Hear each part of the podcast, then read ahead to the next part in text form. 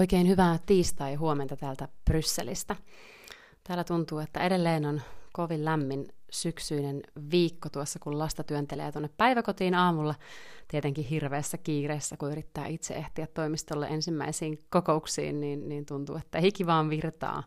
Mutta to, toki kaunista on ja, ja kiva nauttia syyssäistä. Hyvillä, hyvillä ilmoilla.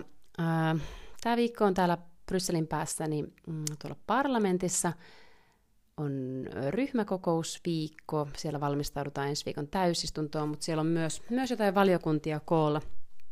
Ja huomaan, että, että neuvoston puolella ja ylipäätään E U-politiikan keskusteluissa, mitä seuraa mediaa eri jäsenmaista, niin energia ja talous, mitä tässäkin podcastissa on teidän kanssa monta kertaa keskusteltu, niin edelleen hallitsevat agendaa hyvin vahvasti ja totta kai nyt sitten Venäjän viimeisimmät sotatoimet Ukrainassa on semmoinen keskeinen asia, mitä, mitä myös Brysselin päässä ja jäsenmaiden korkealta tasolta tällä hetkellä käydään läpi ja mietitään kaikkia mahdollisia keinoja, miten Eurooppa pystyy tähän vastaamaan ja samalla sitten hoitamaan omaan talouttaan. Ja tällä viikolla ehkä semmoinen kiinnostava vieras on toi Valko-Venäjän oppositiojohtaja Sihanouska ja puhuu tuolla ulkoasiainvaliokunnassa AFETissa torstaina ehkä semmoisena nostona sieltä. Mutta eilen, eilen maanantaina niin siellä tuo Ruotsin komissaari Johansson ää, esitteli, esitteli tuolla, tuolla parlamentissa valiokuntatasolla tätä ehdotustaan lasten verkossa tapahtuvaan seksuaalisen hyväksikäytön torjunnasta. No, tämä on totta kai omallakin pöydällä työn puolesta hyvin, hyvin paljon, ja siinä yksi ehkä tärkeä asia on se, että kaikki tällaiset ennaltaehkäisevät mekanismit, mitä eri, eri yritykset käyttää, niin, niin ne pitäisi sallia mahdollisimman laajasti, koska kaikki ennakkotoimenpiteet tai ennaltaehkäisy, mitä vaan voidaan tehdä, niin on tietenkin kaikista tärkeintä, ja siinä on tärkeää ymmärtää teknologia, mitä yritykset käyttää. Varmasti tulee pitkät, pitkät keskustelut tästä, tässä asiassa sekä yritysten välillä että sitten poliittisten päättäjien välillä. Varmasti Suomessakin jossain vaiheessa toivottavasti käydään iso keskustelu siitä, että mitä mieltä esimerkiksi Suomi on, on tästä päästä päähän kryptattujen viestipalvelimien käytöstä.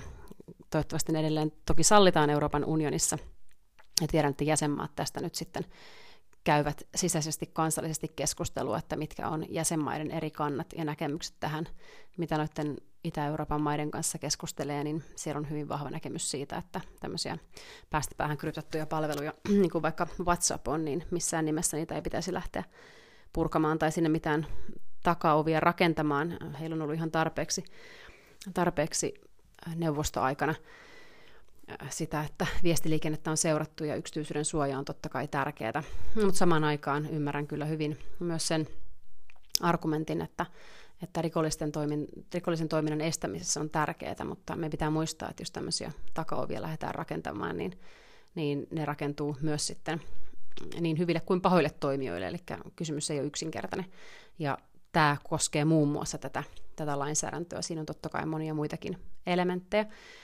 ja tiedän, että teistäkin monet sitä seuraa, jolla on käyty hyviä keskusteluja aiheesta. Ja siellä oli myös keskustelua tuosta Kroatian liittymistä Schengen-alueeseen. Tuntuu, että siihen on aika positiivinen kanta ainakin, kun monien kroatialaisten kollegoiden ja kavereiden kanssa, kun tässä, täällä juttelee, niin, niin Schengen-alueen laajeneminen totta kai Kroatiaan. Myös varmasti meille suomalaisille, monet meistä lomailee siellä, niin, niin olisi ihan positiivinen, positiivinen asia, ja Kroatia on kyllä viime vuosina tehnyt, tehnyt mun mielestä paljon hyviä toimia myös, mitä katsoo heidän E U, E U-jäsenyyttään. No sitten ihan mielenkiintoista, talousvaliokunnassa äänestettiin tuosta kryptovaluuttojen trilogisopimuksesta. Toi kryptovaluutoistahan paljon puhutaan tällä hetkellä, ja siinä on ollut vähän, vähän vastatuulta myös siitä, että, että varsinkin nyt tässä hyvin turbulentissa taloustilanteessa, niin ihan mielenkiintoista nähdä, että mihin, mihin se markkina pitkällä aikavälillä sitten kehittyy. Ja sitten siellä, ne ketkä teistä energia-alaa seuraa, käytiin hyvää keskustelua tuosta metanipäästöjen vähentämisestä energia-alalla. Ja sitten huomaa, että monet valiokunnat omasta näkökulmastaan, niin kuin vaikka liikennevaliokunta, niin, niin äh, käy keskustelua eri tavalla liittyen Venäjän hyökkäyssotaan Ukrainassa, kuten vaikka maanteiden taverakuljetuksista. Mutta tämä nyt ei varmaan meitä suomalaisia tällä hetkellä hirveästi, hirveästi koske, mutta ihan mielenkiintoisia keskusteluja noista liikennejärjestelmistä ylipäätään ja ja sitten noista niin sanotusta Ukrainan solidaarisuusväylistä, mitkä on totta kai erittäin tärkeitä maalle tällä hetkellä, niin, niin käydään esimerkiksi liikennevaliokunnan ää, puolelta. Ja sitten mun mielestä hirveän positiivinen asia, mitä Euroopan unioni on lähtenyt ajamaan, on tämä pakko, pakkotyöllä valmistettujen tuotteiden kieltäminen unionissa ja, ja unionin, unionin sisämarkkinalla. Itsekin niin kuin pyrin olemaan hyvin valveutunut kuluttaja ja tietämään, että missä... missä sekä omat että lapseni vaatteet ja tavarat on, on valmistettu, mutta välillä on todella vaikea jäljittää sitä, että miten ja missä näitä tuotteita on oikeasti tehty. Mielestäni on hyvä, jos E U, E U puuttuu tähän myös, myös laajemmin. No sitten vuoden kaksituhattakaksikymmentäkolme talousarviosta käydään keskustelua. Siellähän totta kai nyt halutaan allokoida varoja myös Ukrainalle. Siellä tulee olemaan äh, paljon tähän kestävään kehitykseen koskien varmasti keskustelua siitä, toivottavasti vihreä siirtymä edelleen pysyy erittäin, erittäin korkealla agendalla sekä E U-tasolla että kansallisella tasolla. Ja sitten äh, siellä käydään tota, erilaisia keskusteluja sitten siitä tietenkin, mitkä ne painopisteet, painopisteet on muuttune, muuttuneessa talous- ja energiapoliittisessa tilanteessa. No tänään sitten tiistaina neuvoston energiaministerien epävirallinen kokous, siellä pohjustetaan jälleen nyt sitten EUn vastinetta, EUn vastinetta tällä hetkellä energiakriisiin. Jos tämä aihe erityisesti kiinnostaa, niin pari viikkoa sitten tästä oli ihan oma podcasti, niin kannattaa käydä kuuntelemassa se. Ja tota, mitä katsoin tuossa nyt sitten akuista ja paristoista, taitaa olla jo toinen trilogi tuolla ympäristövaliokunnassa myös tänään, ketkä seuraatte tota akkuja ja paristokeskustelua. Ja Ja tota, huomenna tosiaan sitten keskiviikkona kahdestoista päivä niin on, on komission kokous, niin kuin aina täällä Brysselin päässä keskiviikkoisin. Ja siellä on, siellä on laajentumispaketti, jonka komissaari käy sitten saman tien tuolla ulkovalio, ulkoasianvaliokunnassa parlamentin puolella esittelemässä myös. Ja sitten on tämmöinen Euroopan taitojen vuosi, Year of Skills äh, kaksituhattakaksikymmentäkolme, niin komissio esittelee myös sitten sitä ja sitten E U-lain toimeenpanoa. Ja neuvoston puolella noi työllisyys- ja sosiaaliministerit kokoontuu myös epäviralliseen kokoukseen Prahassa. Ja siellä on toi energiaköyhyyden ja Ukrainan kriisin vaikutuksista käydään sitten laajemmin keskustelua. Ja torstaina tosiaan, niin kuin mainitsinkin, niin Valko-Venäjän, tämä Valko-Venäjän demokraattisten voimien, niin kuin suomeksi sanotaan, johtaja on sitten ulkosuhdevaliokunnassa.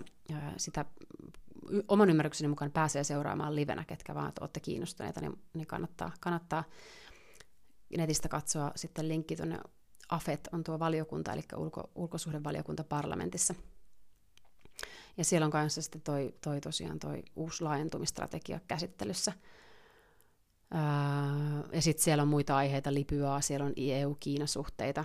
Siellä taitaa olla myös E U, joo, E U-Kiinan suurlähettiläs on, on myös puhumassa siellä varmasti ihan mielenkiintoista, jos vaan ketä, ketä, ketä tämä aihe erityisesti kiinnostaa. Ja, ja tota, no sitten siellä on, on ilmastorahastosta ympäristövaliokunnassa keskustelua ja, ja tota, niin, niin, myös tuo Y K on erityisneuvonantaja on Afrikan globaaleista haasteista keskustelemassa valiokuntatasolla, ehkä muutamina tärppeinä tuolta torstailta. Ja neuvoston puolella sitten oikeus- ja sisäasiat kokoontuu. Siellä on, äh, siellä on nimenomaan käsittelyssä, niin kuin suomeksi taitaa olla rankaisematta jättämiset tuolla Ukrainassa, niin miten, miten nyt sitten E U pystyisi tässä olemaan, olemaan aktiivisempi. Ja sitten siellä on Oikeus, oikeusvaltiokysymykset ja ympäristörikollisuus muun muassa agendalla. Ja sitten toi työllisyys- ja sosiaaliministeriöiden epävirallinen kokous jatkuu, jatkuu sitten vielä torstainakin. Ja perjantaina on sitten oikeus- ja sisäasiat jatkaa myös tuosta Schengen-asioista ja, ja rajojen hallinnasta ja sitten nimenomaan tuosta Venäjän hyökkäyssodan näkökulmasta, niin siellä on turvapaikka ja maahanmuutto myös, myös agendalla perjantaina. Ää, tällainen viikko tällä kertaa täällä sitten tietenkin myös noi neuvoston puolella työryhmät kokoontuu ihan normaalisti ja vievät, vievät asioita, asioita eteenpäin. Ja mä ajattelin vähän, teiltä on tullut aika hyviä tällaisia sekä aiheita, mistä voitaisiin voitais jutella tiistai-aamusi, mutta myös sitten ihan tämmöisiä konkreettisia kysymyksiä. Ja mä ajattelin, että tänä tiistaina käytäisiin läpi näitä ihan konkreettisia kysymyksiä, mitä teillä on ollut. Ja äh, tuossa oli ihan hyvä, kun viime viikolla nousi aika paljonkin mediassa tämä, että E U pääsi sopimukseen, tai parlamentti pääsi sopimukseen tästä äh, yhdestä laturin päästä. Ja tämä toki tämmöisellä kuluttajakäytännön tasolla on hirveän konkreettinen ja hyvä asia ja helpotus varmasti niin kuin meidän arkeen, mutta välillä aina tuntuu siltä, kun niin kuin Venäjä käy sotaa Ukrainassa ja, ja meillä on käsillä niin kuin valtavan isoja paketteja, on kyse sitten taloudesta tai on kyse sitten energiasta, niin, niin sitten E U pääsee, E U keskittyy välillä niin kuin pieniin, pieniin ja jopa ehkä vähän välillä tuntuu merkittävästi semättömiin asioihin. Varsinkin tämä laturi nyt on ihan konkreettinen esimerkki, että, että se tietysti hyödyttää meitä kuluttajia, mutta varsinkin kun katsoo paljon niin kuin sellaisia, missä E U:lla ei ole kompetenssia, eli missä E U ei pysty oikeasti niin kuin vaikuttamaan muuta kuin oikeastaan tämmöisellä niin kuin mielipidepolitiikalla.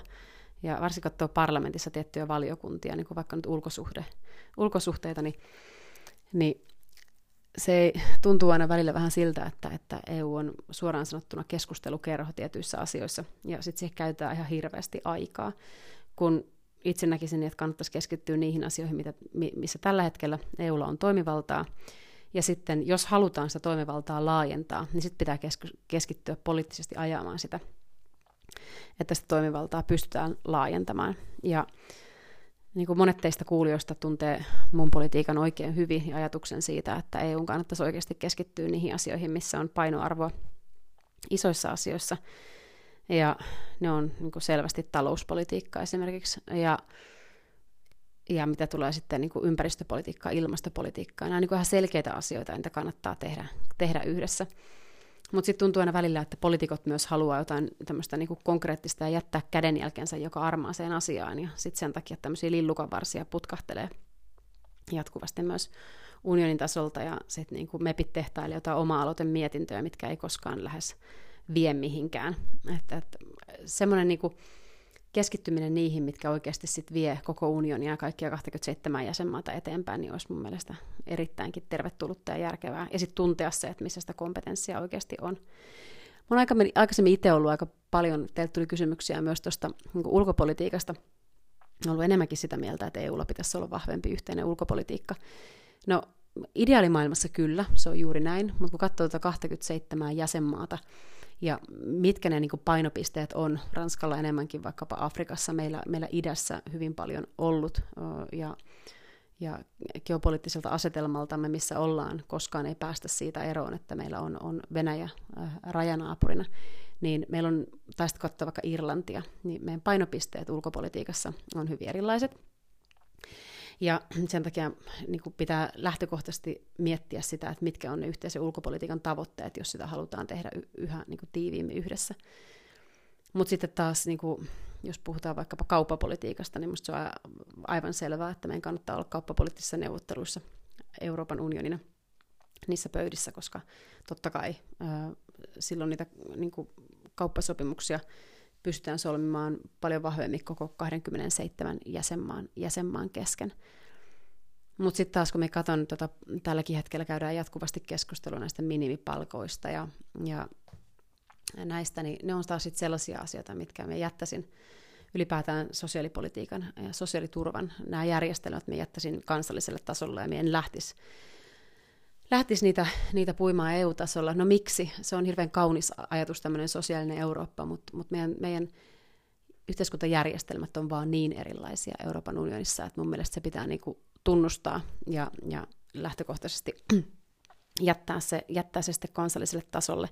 Miksi? Siksi, että jos katsotaan vaikka missä ollaan talouspoliittisessa tilanteessa euron, euron myötä, niin, niin silloin ei tunnustettu sitä tosiasiaa, että nämä järjestelmät on niin erilaisia, sen takia me ollaan oltu euron, euron kanssa monta kertaa vaikeuksissa. Mutta ei mennä nyt tähän euroasian syvemmälle, siitä on puhuttu monta kertaa tässäkin podcastissa ja, ja varmasti tullaan puhumaan jatkossakin. Mutta summa summarum, mun pointti tässä oli tänä aamuna nimenomaan se, mitä teinkin kanssa on monta kertaa keskusteltu ja, ja saanut teiltä palautetta siitä, että E U oikeasti keskittyisi niihin asioihin, mitkä tuosta lisäarvoa meille kaikille, kaikille kansalaisille. Ja yksi semmoinen hyvä niin kun E U-tason ohjelma, mikä EUlla on ollut, ollut vuosikymmeniä, minkä monet meistä tuntee erittäin hyvin myös henkilökohtaisesta kokemuksesta, on totta kai tuo Erasmus-vaihto. Ja yksi niin kuin suurimmista määristä kysymyksiä teiltä tulleista ää, koski myös sitä, että, että mikä on esimerkiksi mahdollisuudet enää lähteä Britanniaan opiskeluvaihtoon nyt sitten Brexitin myötä. Ja, ja ymmärrän hyvin, koska monet lukee, lukee englantia harmillisesti jopa ehkä myös ainoana pitkänä kielenä, toivottavasti totta kai saksa, ranska, kiina ja monet muut kielet siinä rinnalla Suomenkin kouluissa yhä enemmän, enemmän näkyy.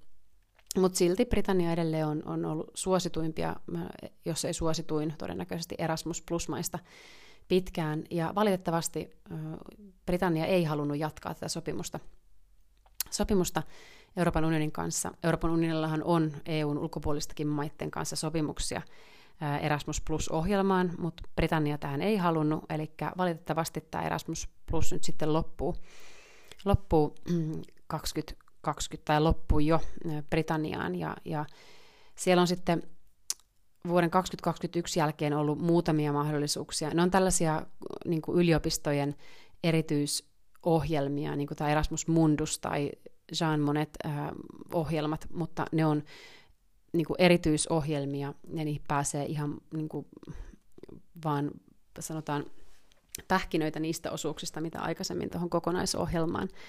Eli valitettavasti niin, niin, niin sitten jollain yliopistolla voi olla bilateraalisia sopimuksia brittiyliopistojen kanssa, mutta la, siinä laajuudessa, mikä on ollut aikaisemmin ennen Brexittiä, niin opiskelijavaihtoon ei Britanniaan enää, enää pääse. No sitten näiden niin kuin isojen talous-, ilmasto- ja tota, ulkopolitiikan, puolustuskin politiikan kysymysten lisäksi, mitä monta kertaa tässä podcastissa on käyty läpi, niin monet haluaa edelleen teistä kysyä sitä, että, että onko mitään toivetta siitä, että tämä parlamentin ja komission siirtyminen joka kuukausi viikoksi Ranskan Strasbourgiin niin, niin voisi loppua. Valitettavasti ei. En usko, että, että tämä, tämä tulee ihan heti loppumaan. Se on Ranskalle iso, totta kai valtapoliittinen kysymys, että, että myös Ranskassa kokoonnutaan. Se on iso taloudellinen kysymys, jos, jos mietitään sitä, että miten paljon Strasbourgin virtaa rahaa tuolla viikolla, ja se on toki Ranskalle iso asia.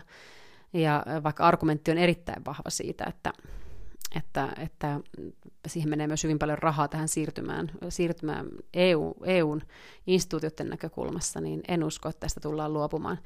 Ranska pitäisi saada, saada taivuteltua tähän taakse, että voitaisiin yksimielisesti tästä päättää, että tämä loppuu.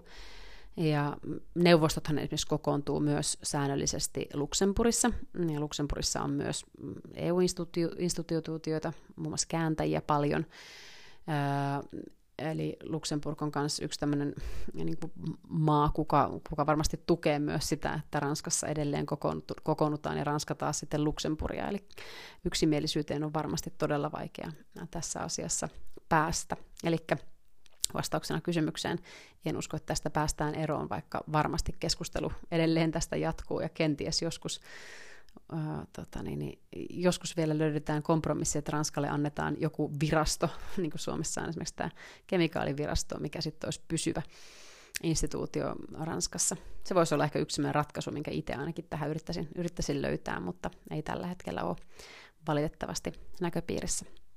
No sitten yksi asia, mä ajattelin tuosta pääomamarkkinaunionista, mikä kuulostaa, tiedän, semmoiselta aiheelta, että sen ei varmaan ole kaikista mediaseksikkäin aihe, mutta se on aika konkreettinen aihe öö, siitä, että tässä itse kun asuu Belgiassa, on täysin Belgian eläkejärjestelmässä ja sosiaaliturvajärjestelmässä, niin huomaa paljon semmoisia asioita, että mulla on myös investointi, Tämä on investoinut, investoin Suomessa niin kuin asunto, asuntoon ja, ja käytännössähän belgialaista belgialaista asuntoa ei voi Suomen asuntolainaksi esimerkiksi laittaa, laittaa niin kuin takuuksi eikä päinvastoin. Ää, ja se on tietenkin iso haaste pääomamarkkinoilla, että ei voida tehdä tällaista, ää, tällaista niin kuin arvotusta siitä, että mikä on, mikä on asunnon arvo Suomessa. Belgialainen pankki tai ranskalainen pankki ei sitä halua tehdä, ää, ja se ei käy takuuna esimerkiksi. Ja samoin oliko hämmentävä kokemus, kun, kun omalle Suomen kansalaisen, kansalaiselle äh, lapselleni, jolla on siis Suomen kansalaisuus ainoastaan, ei Belgian kansalaisuutta, mutta Suomessa meillä ei ole osoitetta, niin tota, tai hänellä ei ole Suomessa osoitetta, niin käytännössä ei saa sitten myös pankki, pankkitiliä, ei, ei äh, kaksi suomalaista pankkia suostunut myy, myöntämään, kolmas sitten kyllä. Ja samoin kun haluaisi käydä sitten arvopaperikauppaa, niin mikäli ei ole sitten osoitetta Suomessa, niin, niin tämäkään ei onnistunut. Niin nämä on sellaisia asioita, mitkä hämmentää todella paljon. Meillä on kuitenkin äh, Euroopassa paljon ihmisiä, ketkä, ketkä äh, työskentelevät toisessa maassa, mutta on sitten kansalaisuus toisessa maassa. Ja nämä on niin kuin hyvin tämmöisiä konkreettisia vain esimerkkejä siitä, että pääomamarkkinaunionia ei E U:ssa vielä, vielä ole. Ja, ja, mutta tehdään ehkä ihan oma podcasti tästä, näiltä tuli ihan hyviä kysymyksiä ylipäätään, ylipäätään tähän liittyen ja, ja ylipäätään investointeihin, sijoituksiin Euroopan unionin sisällä. Paljon on tekemistä vielä siihen, että työvoima voisi liikkua niin, että myös esimerkiksi eläkkeet ja, ja eläke olisi semmoinen, mikä olisi sitten siirrettävä maiden välillä, ja sekään ei vielä tällä hetkellä, tällä hetkellä toimi. Eli pitkä tie vielä siihen, että unioni oikeasti on, on monella tavalla, monella tavalla yhtenäinen. Ää, tässä ehkä nopeita parin tällaisen, mistä eniten tuli teiltä kysymyksiä, niin, niin vastauksia, ja mielelläni ottaisin toiveaiheita mukaan. Aivan varmasti ensi viikollakin taas pureudutaan, pureudutaan tuohon energiantalouteen ja, ja mitä, mitä tämä sota Ukrainassa tekee myös unionille, mutta ihan hyvä välillä ottaa myös toisia aiheita esille.